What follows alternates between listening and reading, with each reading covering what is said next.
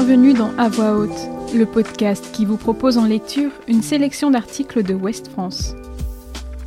Internet et les smartphones ont facilité les échanges entre amoureux tout en devenant un espace de rencontre.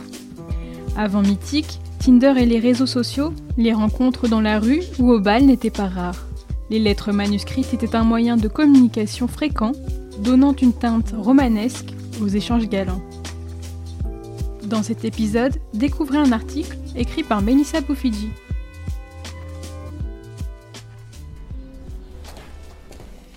Mélanie Mage se souvient des moments passés, adolescente, dans les années 90, à attendre devant le téléphone fixe en espérant qu'il sonne. Comme dans la boum. Plaisante cette blogueuse de 38 ans, fondatrice du site LibriJet qui décortique les relations amoureuses. Ou alors les parents qui filtraient les appels, le frère et la sœur qui étaient déjà au téléphone alors que j'attendais un coup de fil. Quand je raconte ça à un jeune aujourd'hui, il me dit mais c'est naze. Difficile d'imaginer ou de se souvenir aujourd'hui, smartphone dans la poche, à quoi ressemblaient les débuts d'une relation sans SMS illimité ni réseaux sociaux. Une valse à deux temps faite de lettres manuscrites, de rendez-vous téléphoniques à heure fixe, d'ardeur renforcée par l'attente entre chaque rendez-vous. Charles, sexagénaire du Morbihan, se remémore sa rencontre avec sa compagne, grande timide, au Cap 3000, célèbre discothèque de Languidic, ouvert depuis plus de 50 ans. En parlant un peu, on s'est rendu compte qu'on habitait pas loin l'un de l'autre et qu'on avait même été au catéchisme ensemble. Il nous a fallu plusieurs rencontres avant d'échanger un premier baiser. Et pour gagner sa confiance, après mon travail, j'enfourchais mon vélo et je partais la voir devant chez elle. Quand j'avais l'accord de ses parents, on allait se promener en voiture. Notre endroit préféré, c'était sous un pont, d'où on avait une superbe vue sur le Blavet. C'était des moments magiques. Un regard, même furtif, à un mariage, une réunion, pouvait être le premier jalon d'une histoire. Jean-Yves, 70 ans, se souvient. On échangeait en tête à tête, et il y avait la promesse d'une nouvelle rencontre, au bal, à la plage, dans un café. Que ce soit pour une relation sérieuse ou sans lendemain, le regard, l'attirance, la complicité étaient des ingrédients essentiels. On avait et on prenait le temps.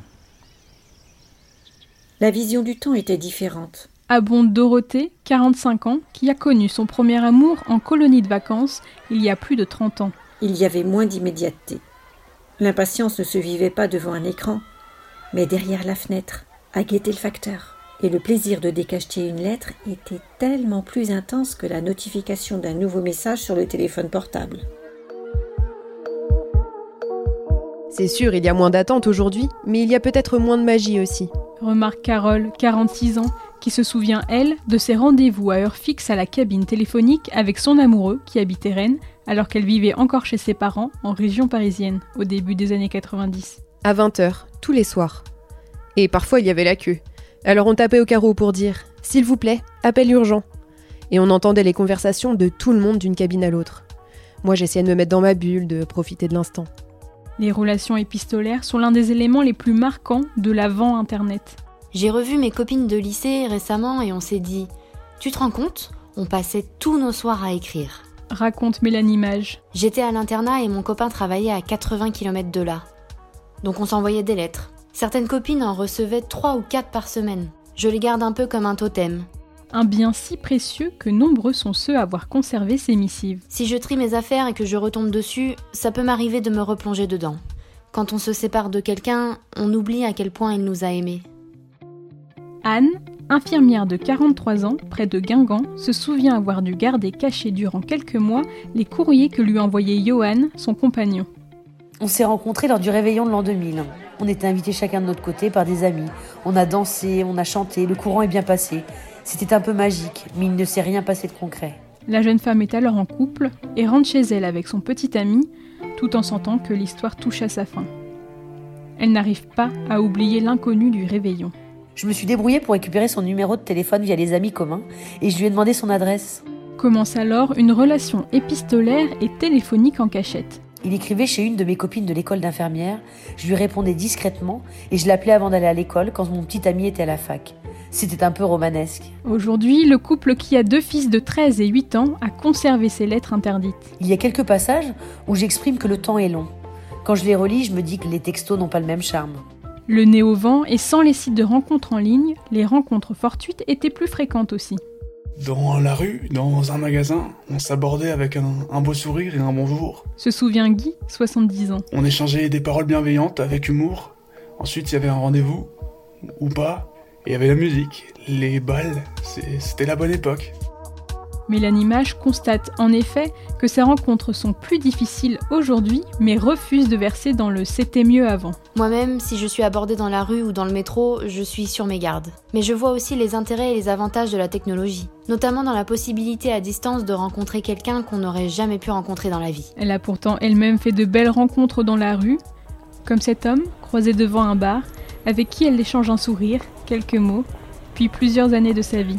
J'ai raconté ça à un jeune de 22 ans, il m'a dit Mais ça n'arrive plus Et je lui ai répondu que c'était parce qu'on ne se l'autorisait plus. Ce n'est pas parce qu'on est sur un site de rencontre qu'il faut se mettre en veille dans la vraie vie.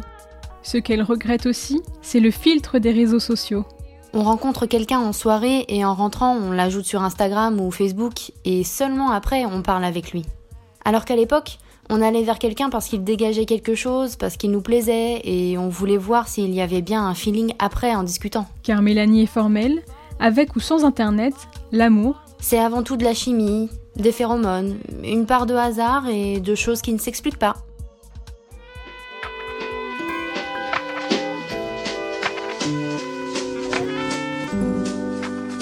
Si vous avez aimé ce podcast, retrouvez nos autres articles sur westfrance.fr.